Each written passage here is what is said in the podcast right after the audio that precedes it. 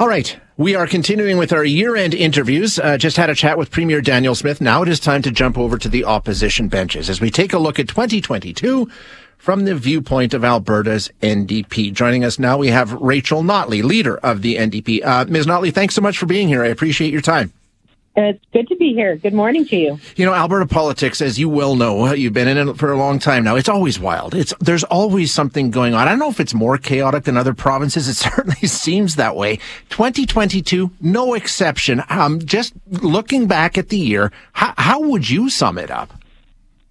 Well, I think it's been a hard year for a lot of Albertans. You know, I mean, we've been out uh, talking to folks uh, in their communities uh, throughout this year, and and we've been hearing from folks who are worried about the fact they've that they've essentially, uh, uh, for all intents and purposes, suffered a pay cut while at the same time trying to uh, pay for their groceries every month, and then at the same time we're hearing from folks who who either themselves or their loved ones either have needed or are worried about ha- in needing in the future access to our health care, and and they're very, very very concerned about the fact that they can't find a family doctor, that they're worried about whether the ambulance will come when they, when they call, and they're worried, of course, about about uh, the state of our emergency rooms and uh, surgical wait times. Uh, obviously, all key issues that we've talked about a lot, no question about it. Um, as you well know, the, the year, uh, the news cycle around politics in Alberta and the current news cycle around politics in Alberta has been utterly dominated by the UCP. Um, first of all, their leadership campaign and now the Sovereignty Act. Um, mm-hmm. How has it been as leader of the opposition, sort of uh, having all of this unfolding, and it's not really been a typical year for an opposition leader or a premier. There's been so much outside of the legislature going on. Well, you know, I think that uh, it, it's been frustrating to me on behalf of Albertans because the reality is, is that you know the, the the vast majority of this year has been completely dominated by the UCP gazing at its own navel, fighting with itself fighting about issues that are internal to their party, uh, constantly fighting. And now they've finally managed to drag themselves out of fighting with each other, and they're back into the legislature, and now they've got this uh, mess of a Sovereignty Act. And here's the thing. That is not what Albertans have ever been talking to us as being, you know, on the top five or six issues that they're most concerned about. They need someone to talk about, deal with their affordability crisis. They need uh, genuine work to stabilize our healthcare system and improve the healthcare people can get access to. And they need to believe that there is some confidence and some stability in terms of leading our province to economic recovery and to uh, uh, resilient jobs opportunities as you say, we're all busy with the Sovereignty Act right now. It's been dominating the headlines, of course. It's been reworked. We'll be back in the legislature this afternoon. Uh, the Premier says that she had invited you and your party to come forward, submit amendments, have a discussion around this, but you refused to even get involved in that process, instead demanded to just be rejected outright. Is there no common ground? Is there no ability to at least sit down and say, hey, this is something that we think needs to be done? Um, absolutely not, I'm afraid, because this act is a mess. And so let's walk through that. Uh, just today, for instance, we heard from uh, unanimous uh, spokespeople on behalf of Alberta's treaties uh, saying that the bill absolutely has to be withdrawn because it violates treaty rights. And they are taking a motion to the Assembly of First Nations on that. And, and so that's a problem. We just had a chance to uh, hear from former Governor of the Bank of Canada, David Dodge, who articulated that that uh, the the very introduction of the uncertain and destabilizing Sovereignty Act is undermining uh, economic uncertainty. And not only does that hurt our economic recovery, he talked about how the long term answer to our inflation crisis is expanding supply, but we can't do that because now people are holding onto their dollars because they don't know what the heck is going on in Alberta. And so that's all happened. Meanwhile, we have a premier who introduced her flagship act and for several days stubbornly and, and rather arrogantly, I would say, accused the opposition of not having read the act, of not understanding the act, and, and of being incorrect in terms of what the act itself said in black and white. Then she finally capitulated and offered up a couple of small changes, but uh, and without acknowledging that she'd misread her act and that we were uh, correct and that she had uh, misled folks about what was in it. But the fact of the matter is, is those aren't the only problems in the act. It the rule of law fundamentally, and where you lose that, you lose investors, you lose stability, and that can't be fixed without withdrawing the whole darn thing. But, but I mean, I understand what you're saying, but at the same time, as an opposition, you know, as a critic, that's primarily your role in our current setup. Um, you know, you you made the criticisms. Uh, a lot of people did, and and the government responded and amended the bill. I mean, that's the process. That's the opposition's role. Is there no benefit at all to saying these are the problems with the bill? This is what the governor of the Bank of Canada, the former governor, says. This is what um, our Indigenous First Nations are saying about it, and and presenting that at the table and getting the bill right. Well, I would say that the bill is so flawed that it's not possible for it to get right in the next whatever 12 hours that we have before they jam it through to pass it. Let's be clear. This is a premier um, who uh, is speeding up the way and the pace at which they are passing this bill at the same time that the level and the chorus of opposition grows.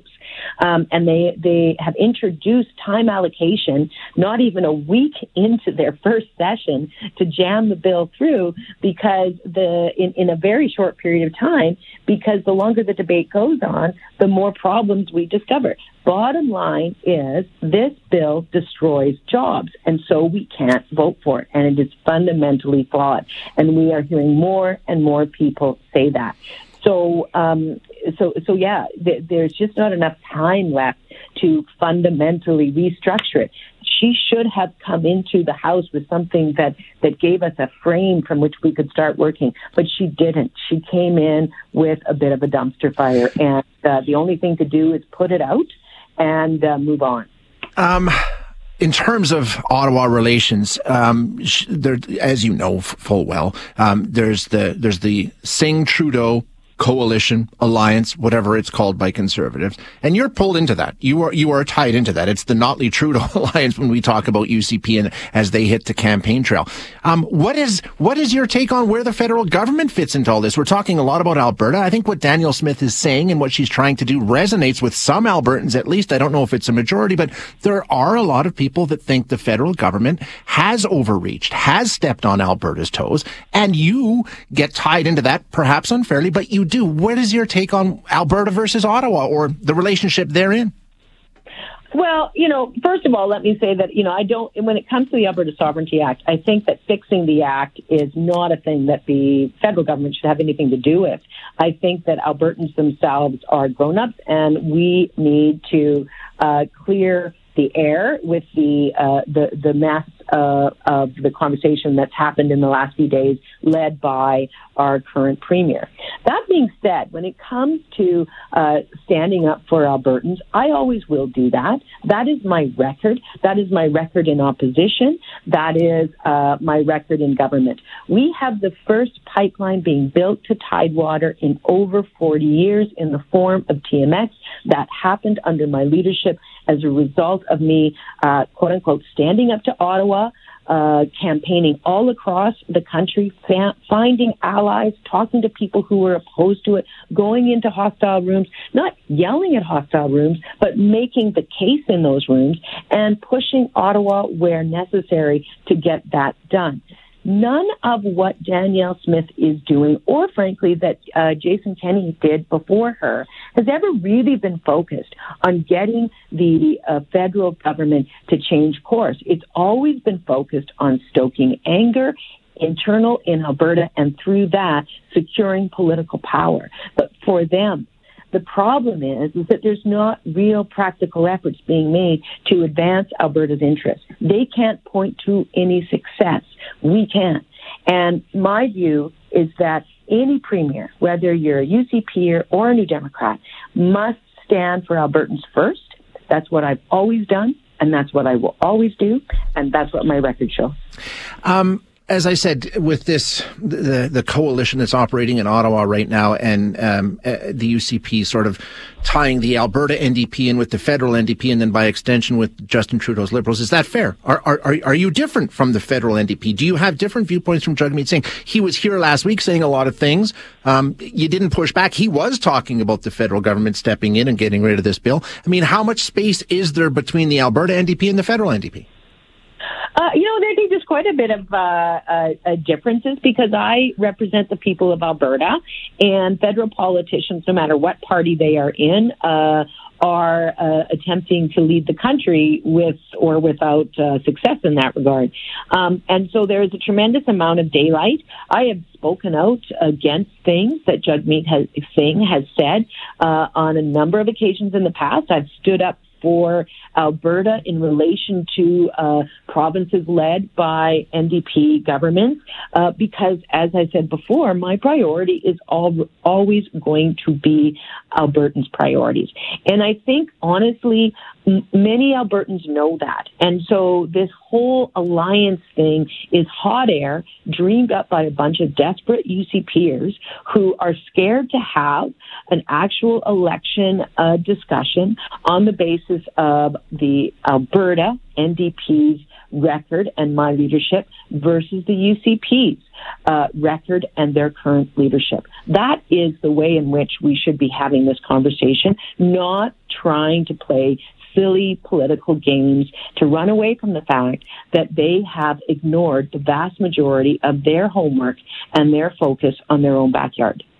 Um, one of the issues, and, and you mentioned it earlier, and I think it's one that's on the minds of many Albertans right now, of course, is our healthcare system and what's going on in that. We hear the horror stories out of children's hospitals right across the province. We know that, and this, this is not new. This has been going on for a long time. You've been very critical of the UCP. I guess the question I have is what would you have them do? Or what would you do? Because it's being duplicated in other provinces. It's it's happening in the United States. It's not a uniquely Alberta problem. So uh, it's easy to be the critic and say do something, do something. But if you were in her position, what would you be doing to help people out today, this afternoon, with a sick kid?